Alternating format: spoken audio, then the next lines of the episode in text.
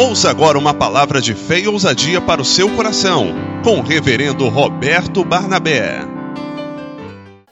Aleluia! Quando nós estamos aqui falando a respeito dos atributos de Deus, estamos dando continuidade a essa segunda parte, hoje nós vamos aprofundar a respeito da solidão de Deus.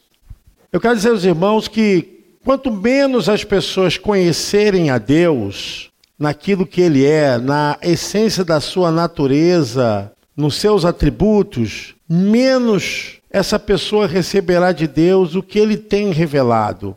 Porque Deus é espírito e só vão compreender aquilo que Deus revelou aqueles que estão em espírito. Então é muito importante que você fique atento que o meio de se conhecer a Deus é através da sua revelação por aquilo que ele é, por aquilo que ele permitiu ser conhecido. Nós queremos falar muito sobre isso para entrarmos exatamente nos atributos de Deus. Porque é provável que muitas pessoas, por falta de conhecerem a Deus naquilo que Ele é em sua natureza, não sabem o certo que ele quer para as suas vidas, o desejo dele, os beneplácitos do Senhor, os decretos do Senhor, são todas as formas da maneira como Deus quer exercer influência sobre as suas criaturas e sobre a sua criação. Então, é importantíssimo que você conheça Deus. E antes de nós entrarmos nos atributos relativos a Deus, eu gostaria que você lesse comigo alguns textos da Bíblia e nós vamos fazer essa leitura primeiro em Êxodo. Êxodo capítulo 15, verso de número 11. Êxodo 15, verso 11 é um texto que aplica a natureza de Deus, os seus atributos. Não fiquem preocupados, aqueles que quiserem apostila, é só me pedir pelo WhatsApp que eu mandarei. O meu telefone, depois eu vou colocar aqui, você pode pedir, pastor, eu quero essa apostila. E eu vou te mandar, tá? Fique tranquilo. Ó Senhor, quem é como tu entre os deuses? Quem é como tu glorificado em santidade, admirável em louvores, realizando maravilhas? Esse texto fala quem é como Deus quem é como Criador que na eternidade já existia. E eu quero que você leia agora comigo Gênesis, capítulo 1, versículo 1. O livro do Gênesis 1, 1. No princípio criou Deus os céus e a terra. Não há outro Deus além de ti, não há um que possa se comparar a ti, e no princípio criou Deus os céus e a terra. Desde então, nada existia, nem o firmamento, nem os céus, nem a terra, nem anjos, nem homens, nada existia a não ser a triunidade. Deus é absolutamente pré-existente. Acima de todas as coisas, ele existe e nada depende para a sua subsistência. Ele é Deus independente de qualquer coisa, independente de todo mundo que foi criado. A Bíblia nos diz: de eternidade eternidade, tu és Deus. Imaginem vocês que não foi por um dia, nem por um mês, nem por um ano, nem por uma época, que Deus já existia. Sem existir nada. Eu quero que você pense sobre isso. Não existia céu, não existia terra, não existia anjos, nem universo. Não existia nada a não ser Deus, a não ser o Todo-Poderoso. Deus e o seu poder, amém? Não existia ninguém, apenas Deus. E por muitos e muitos e milhares de anos ele já existia, de eternidade a eternidade. Tu és Deus. E essas coisas que foram criadas, preste atenção nisso, nada acrescentou em quem é Deus. Todas as coisas que foram criadas não foram criadas porque isso estava trazendo benefício para Deus, estava corroborando a sua existência. Nada disso, pelo contrário, Deus não precisa de nada para existir. É importante que você entenda isso. Que muitas vezes as pessoas acham que o nosso louvor, a nossa adoração, vai aumentar a glória de Deus. Isso é falta de consciência de quem é Deus. Nada do que venha existir e nem que venha proclamar, nem que venha exaltar o seu nome, vai aumentar nada. Quem é Deus? Deus é acima de todas essas coisas. Essas coisas acontecem para se cumprir o seu decreto, para se cumprir o seu propósito. Mas nada disso acrescenta alguma coisa na existência da natureza de Deus, nada, porque Deus é acima de todas as coisas. Ele é acima de tudo que possa ser nomeado nos céus e na terra.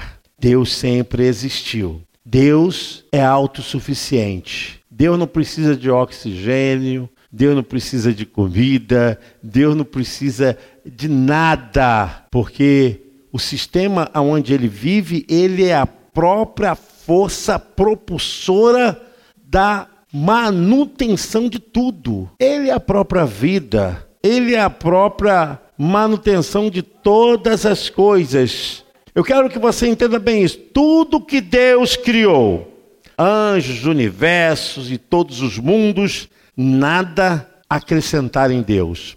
Não fique escandalizado que eu vou falar agora, tá? Que eu vou falar agora é teologia. Nem Jesus acrescentou nada em Deus na sua existência e natureza. Jesus simplesmente cumpriu um propósito para alcançar as vidas, e isso não foi em benefício de Deus, não foi para que Deus pudesse aumentar o seu poder, isso não acrescentou em nada, mas ao contrário, isso foi para mostrar a glória de Deus para os homens. Eu quero que você entenda bem isso, porque se você entender isso, você vai começar a entender quem é Deus. Deus é autossuficiente, Ele é autônomo, Ele é poderoso, Ele criou todas as coisas. Quais os propósitos de Deus ter criado todas as coisas? Sua soberania. Ele criou porque quis criar e definir. Acabou. Ele não tem que explicar nada, ele não tem que aqui levar isso a nenhum juízo humano. Deus criou porque ele quis compartilhar com suas criaturas o seu poder e a sua glória. Eu quero que você entenda, quando você louva esse Deus, quando você exalta esse Deus, é a sua expressão que mexe com Ele. É a sua devoção que mexe com Ele, não é o pelo que você faz, nem o que você acha que as suas orações vão alimentar Deus, que o seu louvor é uma refeição para Deus. Isso é uma tremenda besteira. Isso sim você exalta Deus na sua vida, mas no reino da sua existência, ele continua sendo o que ele sempre foi, sempre existiu, e sem depender de nada, de homem, de culto, de nada, ah, de eternidade eternidade, tu és. Você pode aplaudir o nome do Senhor?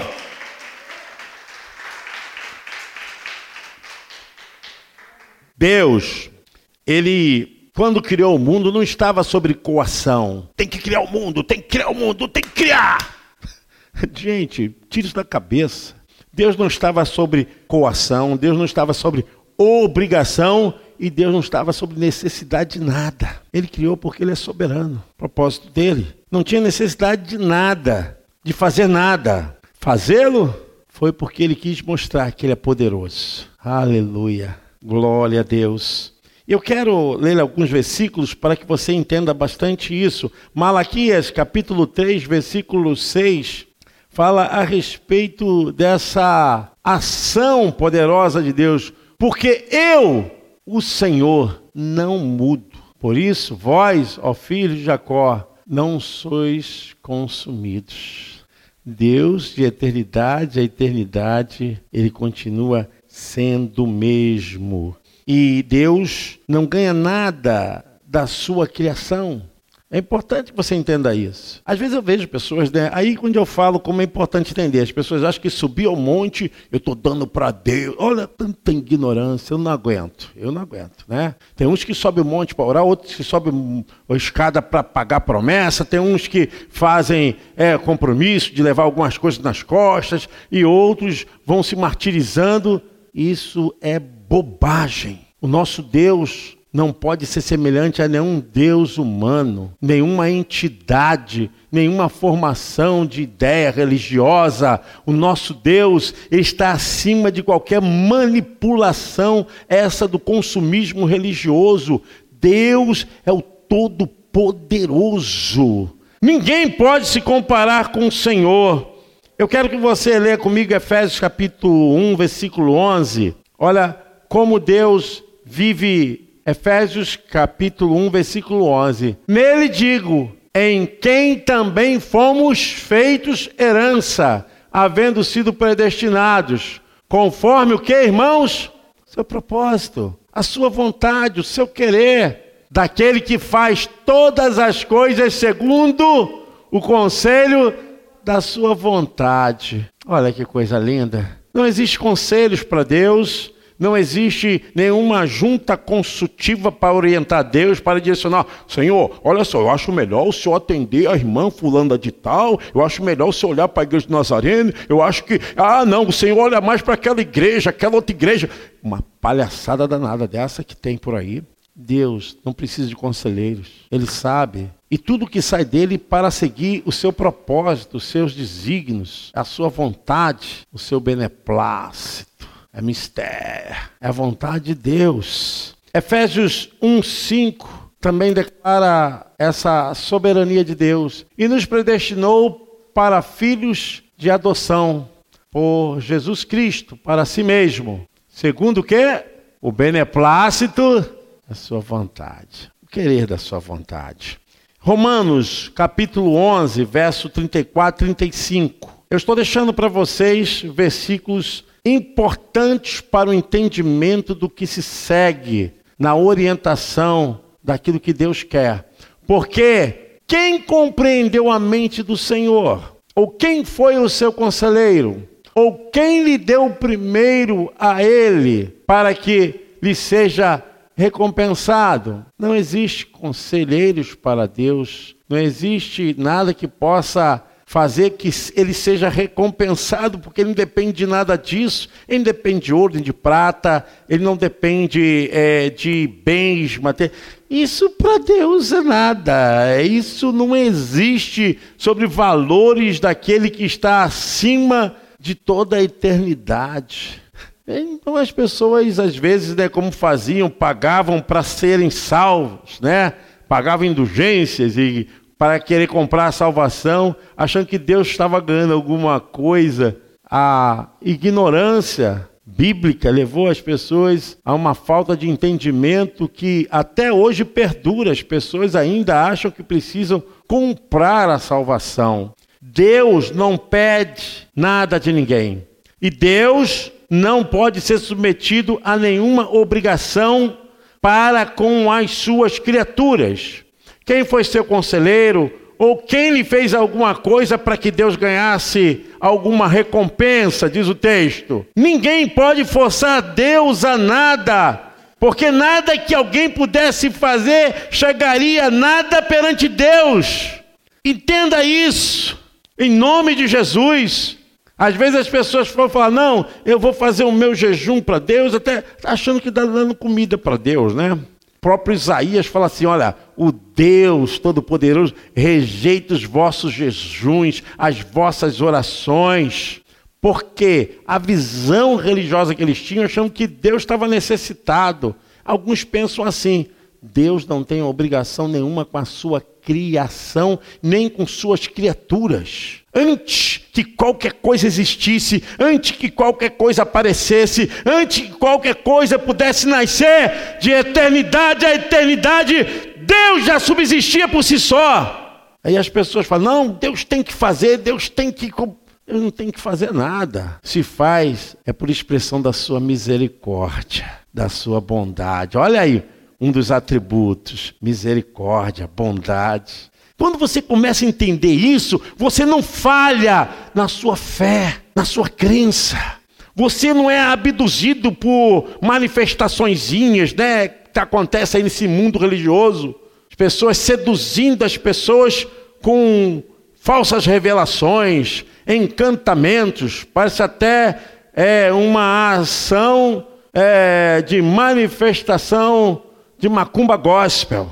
Né? Tem gente até que cobra para orar. É, oh meu Deus, pessoal. E tem gente que paga. Então, bem feito, sofra. Não quer conhecer Deus? Porque se quisesse conhecer, estaria aqui. Estaria estudando a palavra de Deus. Gente, Deus é livre, Deus não tem obrigação com ninguém. Se Deus faz alguma coisa, é pelo seu beneplácito, pela sua vontade, é pelo seu compromisso que ele fez com ele mesmo. Porque ele nos criou para sermos herança dele por meio de Cristo Jesus. Amém? Ele nos ouve, ele nos atende através daquilo que Jesus fez. O que Jesus fez não tem nada a ver para o próprio Jesus, nem a ver para Deus. Isso não acrescentou, isso não aumentou, isso não fez nada a não ser revelar a glória da salvação para os pecadores. É, irmãos, eu quero dizer para você que as nações não são nada diante de Deus. Eu quero dizer que nada do que existe que parece poderoso perante Deus não é nada. Isaías, capítulo 40, versículo 15 ao versículo 18, e nós vamos avançando nesse estudo, eu quero que você aprenda bastante. Olha o que, que diz a respeito das poderosas nações e das portentosas ações humanas. Né? Gente, olha como a gente está aprendendo nesses dias que o homem não é nada, que o ser humano não é nada, que nós somos um vaporzinho. Olha o que, que diz. Eis que as nações são consideradas por ele como uma gota de um balde e como um pó miúdo das balanças. Eis que ele levanta as ilhas com a um, uma coisa pequeníssima. Nem todo o Líbano basta para o fogo, nem os seus animais bastam para o holocausto. Todas as nações são como nada perante ele. Ele as considera menos do que nada e como uma coisa vã, passageira.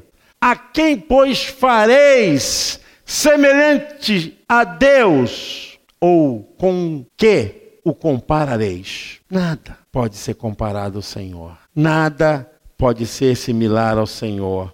Ah, Deus, toda honra, toda glória, todo louvor. Amém? Eu quero dizer que Deus continua sendo Deus desconhecido para aqueles que não querem buscar verdadeiramente a sua presença, a sua face. Deus é desconhecido para aqueles que não têm interesse em conhecer os seus atributos, a sua natureza. Quando você passa a conhecer Deus por aquilo que Ele é, você sabe muito bem aonde você está e para onde você vai. Aconteceu um caso desse e o cuidado da religiosidade foi tão grande que, com medo de falharem, os atenienses colocaram um altar ao Deus desconhecido. Talvez exista um Deus que a gente não conheça, talvez conheça tantos, mas existe um que é desconhecido. Eu quero dizer que Deus continua sendo desconhecido para os atenienses, como para muitos ainda hoje nos nossos dias, que querem ver Deus de uma maneira como Deus não é. E Deus ainda continua sendo Deus desconhecido. Atos dos Apóstolos, capítulo 17, versículo 23.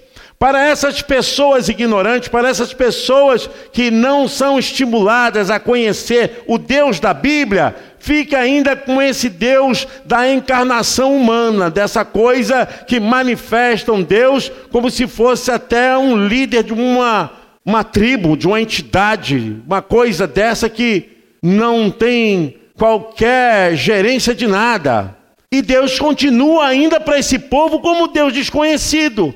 Porque, passando eu e vendo os vossos santuários, achei também um altar que estava escrito: Ao Deus desconhecido, esse, pois, que vós honrais, não conhecendo, é o que eu vos anuncio. Paulo falou a respeito daqueles deuses que eram deuses conhecidos por eles, que eram deuses da mitologia. E Paulo falou: Esse Deus que vocês deixaram aqui no altar desconhecido é o que eu anuncio para vocês. Desconhecido porque vocês não se atentaram, não receberam a verdade desse Deus. E às vezes ainda existem no nosso meio pessoas tendo Deus como Deus desconhecido. É uma pena, mas ainda existe. Paulo estava no Areópago e ali ele viu essa imagem ao Deus desconhecido. Deus continua sendo desconhecido para muita gente, para multidões. Não fique chateado que eu vou falar para muitos líderes, infelizmente. Deus desconhecido. Mas é esses Deus que eu vos anuncio Vamos colocar agora alguns dos atributos de Deus que eu quero que vocês avancem, sendo essa a nossa segunda parte dos atributos de Deus. Eu quero avançar, pode adiantar, essa parte da relação de Deus como os atributos incomunicáveis. Deus tem qualidades, Deus, ele tem natureza de ações que só pertence a ele, não mais ninguém. Não existe em mais ninguém, só em Deus. E a primeira ação dessa qualidade que é só de Deus é a sua aceidade.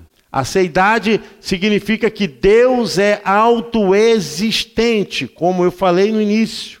Ele não necessita de nada, nem ninguém para continuar a existir. Ou seja, ele não depende de ninguém fora de si mesmo para ser o que é. Obviamente, a ansiedade de Deus está diretamente ligada à sua eternidade. De eternidade eternidade, tu és Deus. Pode passar o segundo. Eternidade. A eternidade de Deus significa que Deus sempre existiu. Ele não foi criado por ninguém e está acima de qualquer limitação de tempo. Está aí em Gênesis 21, 33, Salmo 90, 1 e 2. Não se preocupe, eu vou passar para vocês. Ele não tem começo nem fim. Por isso que a Bíblia diz que ele é o Alfa, o Ômega e o fim. Nada. Ele é o princípio, ele é o começo e o fim. Ou seja, para ele não existe passado, presente, futuro, pois seu presente é sempre a própria eternidade. Porque na eternidade quando a gente fala eternidade, a gente está falando aonde Deus existe. Na eternidade não tem um tempo, como tem aqui o dia, tem amanhã, tem a tarde, tem o anoitecer e tem a noite. Para Deus não existe isso, isso existe para nós que vivemos aqui no Cronos, que é o Deus do tempo, que chamava então aqueles que consideravam. Mas Cronos é para nós. Deus não vive isso. Por isso que um dia para o Senhor é como mil anos, e mil anos como um dia, porque por isso não existe para Deus essa coisa de passado, presente e futuro, de eternidade, eternidade, ele é Deus. Unidade significa que Deus é um e que todos os atributos deles estão inclusos em seu ser o tempo todo. Então nele há essa natureza tão perfeita e dentro da sua natureza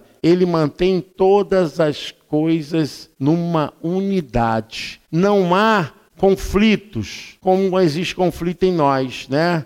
E hoje você amanheceu bem e amanhã você acorda rabugento, chato, reclamando. Uma vez você acorda cantando com os passarinhos, depois você acorda é, murmurando e reclamando. Então, não existe perfeição em nós, em Deus. Todas essas atribuições elas são perfeitas, não há nenhuma ação de conflito. A doutrina da Trindade não contradiz esse princípio, pois as três pessoas distintas formam um único Deus, ou seja, a sua essência é indivisível. Significa que a natureza de Deus estão nas três pessoas distintas. Nós temos aqui a mesma natureza. Qual a nossa natureza?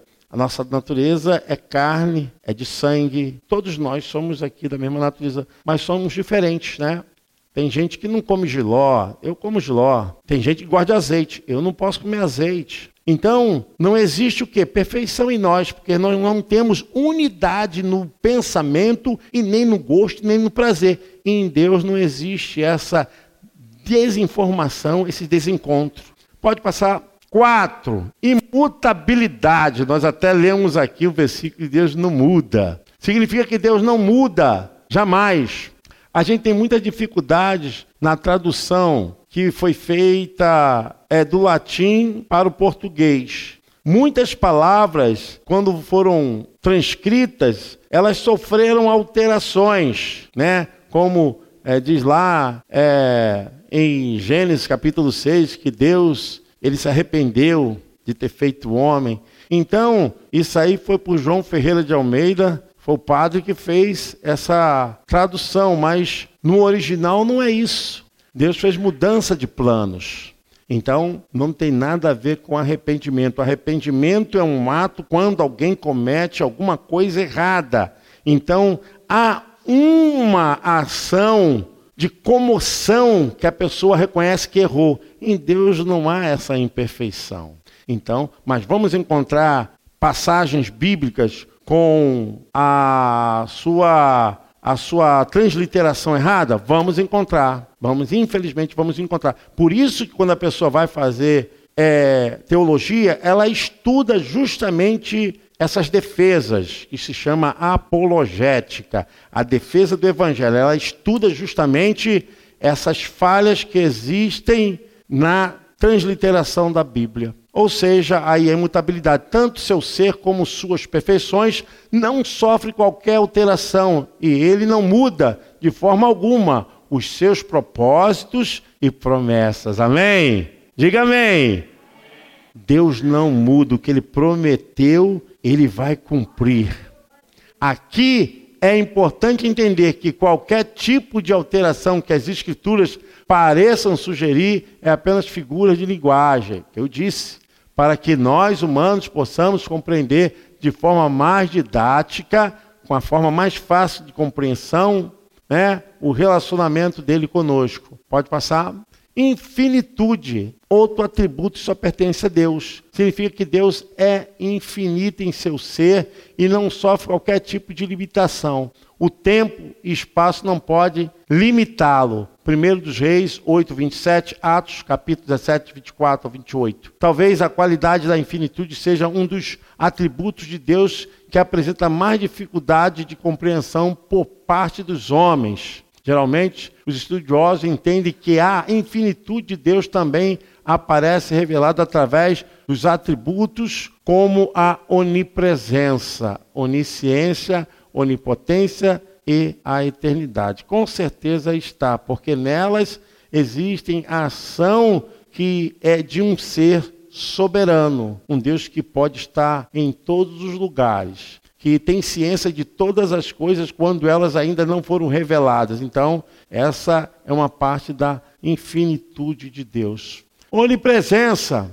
Muito bom, né? A gente saber que Deus, ele está conosco em todos os lugares, em todos os lugares. Gente, eu quero quebrar aqui uma coisa aqui, uma regra que as pessoas colocam, né?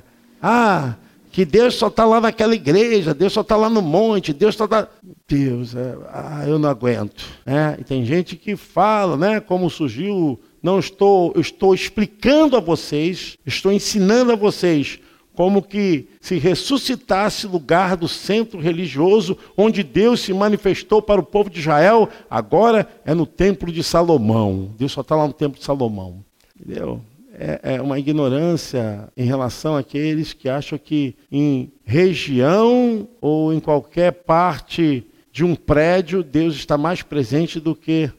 Deus está presente em todos os lugares. Pelo amor de Deus, não me venha mais com essa conversa. Deus é onipresente. Não existe lugar único, exclusivo que Deus esteja. Deus está em todos os lugares. O único lugar que ele não está é no inferno, mas a sua justiça está. Jesus mesmo falou: onde tiver dois ou mais reunidos no meu nome, ali eu estarei. Você pode aplaudir o Senhor? Glória a Deus!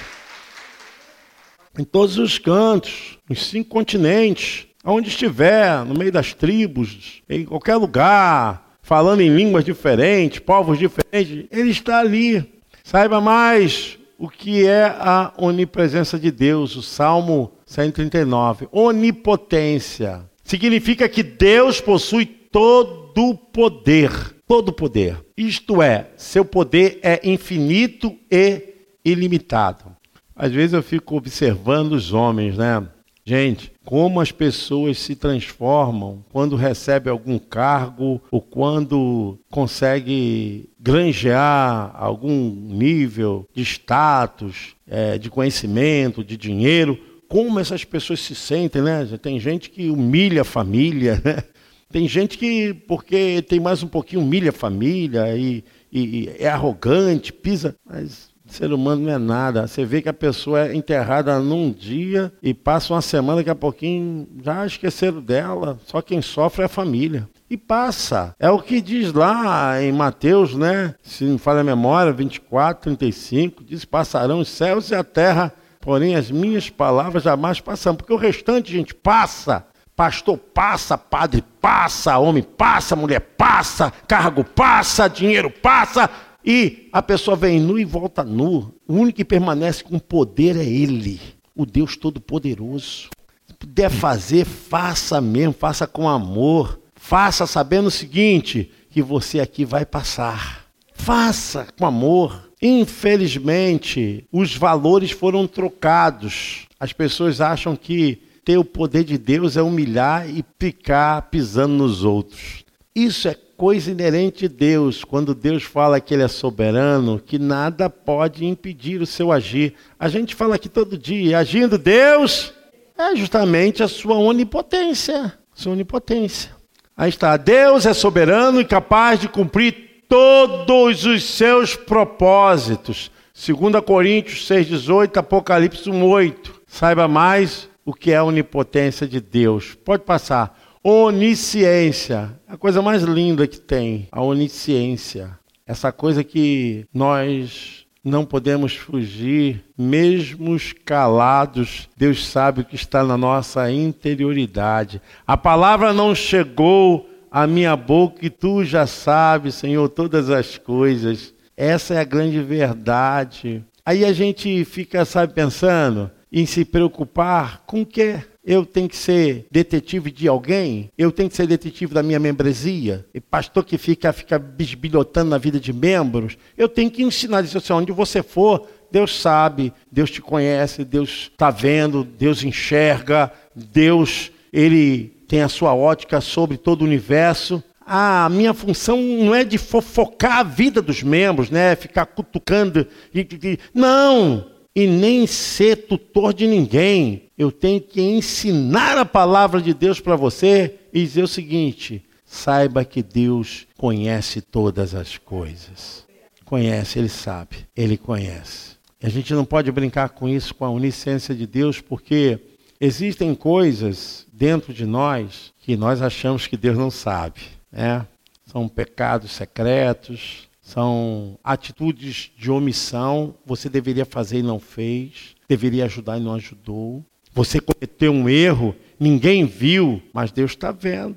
Né? Se foi lá, mexeu na coisa de alguém, tirou um documento, mexeu, sei lá, fez alguma coisa que desagradou a Deus, você pensa que Deus não está vendo? Você pensa que Deus não sabe? Você pensa que Deus vai deixar passar isso sem lhe trazer nenhum dano a você ou a qualquer pessoa ou a mim? Não tem como fugir da onisciência de Deus. O seu conhecimento, o seu olhar é perscrutador. Eles já fizeram isso com a imagem de um super-herói, né? Que é o Superman, que tem olhos que enxerga coisas que ninguém pode enxergar óleo de raio-x. Eu quero dizer que Deus vê todas as coisas nitidamente, não tem como fugir. E eu quero falar uma coisa aqui para vocês que é triste ver gente sofrendo porque não estão sendo oprimidos pelos demônios, não. Não tem capeta nisso, não. Estão sendo oprimidos por suas próprias mentes. Falta de libertação do espírito humano. Porque as pessoas acham que é só o diabo que causa problema. O diabo é o causador principal dos problemas, mas o ser humano também segue o seu destino e a sua vontade se não obedecer a Deus. E segue porque quer. Então a mente humana, o espírito humano, ele fica oprimido. Oprimido, por isso que eu falei para vocês de coisas erradas, de sentimentos que deveria fazer. Se eu sei que devo fazer o bem e não faço, o que, que a Bíblia diz? Eu estou o quê? Pecando. Tiago fala sobre isso. Se você sabe que tem que fazer o bem e não faz, você está pecando. Tiago está falando justamente sobre aquilo que o espírito humano, espírito humano é avarento, espírito humano é arrogante, o espírito humano ele torna-se ambicioso, porque quando o ser humano começa a ter esse espírito, ele é carnal, ele é irreverente diante de Deus, ele é omisso, ele quebra compromisso, mas aí que está o espírito humano, não estou falando de demônio, não, nem de Espírito Santo, estou falando de espírito humano. O espírito humano fica oprimido. Tem muita gente doente aí que não é demônio, não, gente. É o espírito humano que ainda não alcançou libertação. Libertação. Ah, pastor, não é demônio, não? Eu digo, irmãos, que isso dá abertura para um bocado de coisa. Se uma pessoa que tem perturbação, que tem um espírito humano oprimido, ela é mais propensa a ser atacada pelo diabo. Claro que é, porque já está mesmo fazendo aquilo que é errado. Ah, pastor, isso aí pode também levar a caso de ação é, de doenças? Claro que pode. O apóstolo Paulo fala lá em 1 Coríntios 11. Por isso que há no meio de vós não muitos que estão doentes não pouco estão doentes, perdão, não pouco estão doentes, mas muitos doentes. Paulo diz isso assim. Por causa de quê? Por causa justamente desse espírito oprimido. Pode passar. Soberania. Gente, soberania. Diga comigo, soberania. É para acordar, tem gente dormindo. Significa que Deus controla todas as coisas. Né? Pois Ele é o próprio, Ele próprio é soberano, supremo sobre tudo e todos. Ele é quem governa o universo e conduz a história segundo os seus propósitos eternos. Inclusive, na quinta-feira passada eu falei sobre isso. Também é importante saber que a soberania de Deus não anula a responsabilidade humana. Apesar de Deus ser soberano, Deus não interfere na ação livre que o homem recebeu como poder, que é o livre arbítrio, poder exercido por consciência do homem entre o bem e o mal, o certo e o errado. Então, o fato de Deus ser soberano não significa que Deus está corroborando com alguém que faz besteira, faz coisa errada. É problema da pessoa, tá? Está dizendo justamente isso ali, a responsabilidade humana. E nem a responsabilidade humana descaracteriza as ações soberanas de Deus. Filipenses 2, Eita, meu Deus, vamos parar por aqui e esse deixa para quinta-feira que vem. Amém? Você está feliz? Você gostou? Eu espero que você tenha gostado. Não pode falar que não gostou. Gente, Deus abençoe vocês. Nós estamos num campo de sabedoria, de conhecimento bíblico, é importante. Ó, Laís, tem como botar meu telefone aí? Tem. É, é 21 98 657 7636. Pastor, eu quero essa apostila toda, eu vou mandar para você. É mais fácil você me pedir, porque aí eu mando para você. É mais fácil o grupo grande aqui me buscar do que eu buscar vocês, que eu não vou conseguir alcançar todos. E vocês podem ler em casa tudo isso que eu falei. E tem mais uma coisa. Pastor, eu gostaria de ouvir o áudio. Gente, tem só em áudio. Porque às vezes você não quer ficar, né, não tem tempo, mas você pode ficar escutando. Está cozinhando, está arrumando a casa, está trabalhando, né? Está dando aquela moral dentro de casa e está ouvindo. Não precisa ficar vendo. Então, tem em vídeo e tem em áudio. Eu posso mandar para vocês em áudio. Eu assisto muito em áudio, porque eu estou fazendo outras coisas. Então eu posso ouvir e continuo no meu trabalho.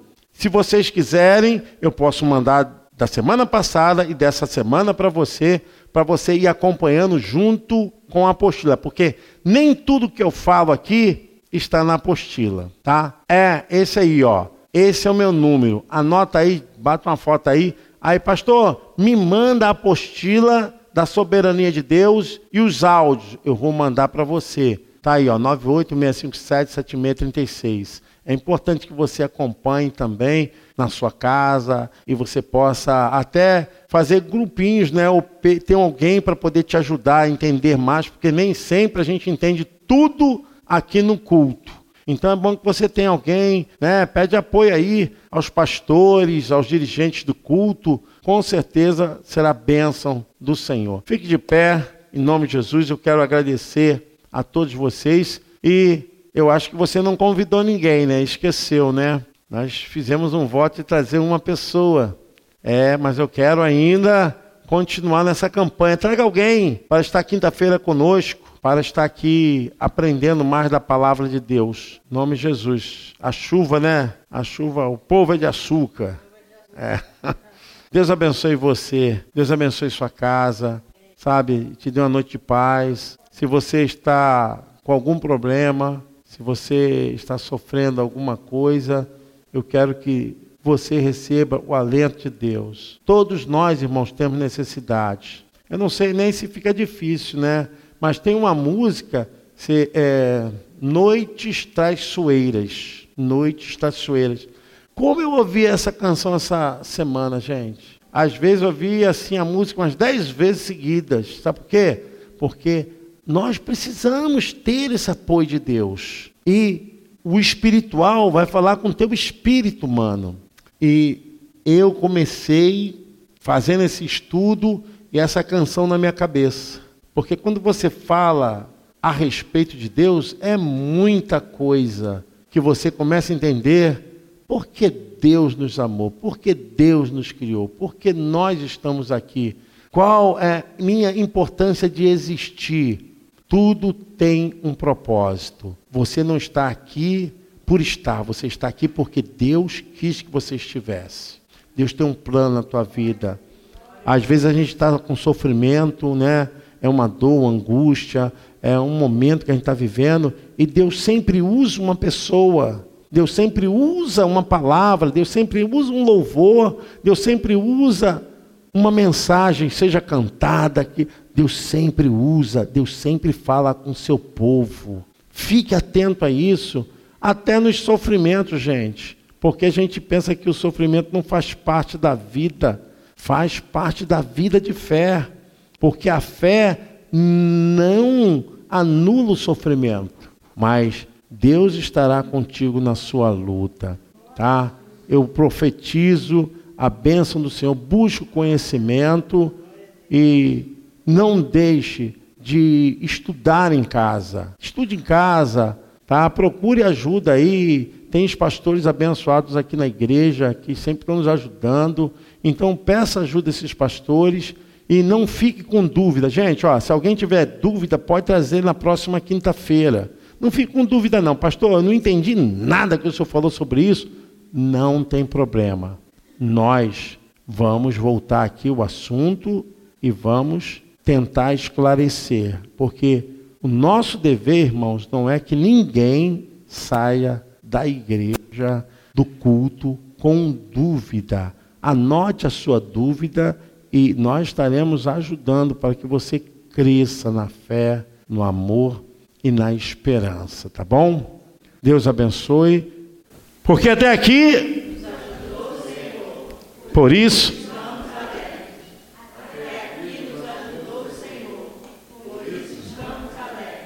se Deus é por nós, posso todas as coisas e operando Deus, e a vitória é nossa. A vitória é nossa. Eu e a minha casa servimos ao Senhor. Eu irei adiante de ti, endireitarei os caminhos tortuosos, quebrarei as portas de bronze, dar-te tesouros escondidos, para que saibas que te chama pelo teu nome e sobrenome. Amém. Glória a Deus.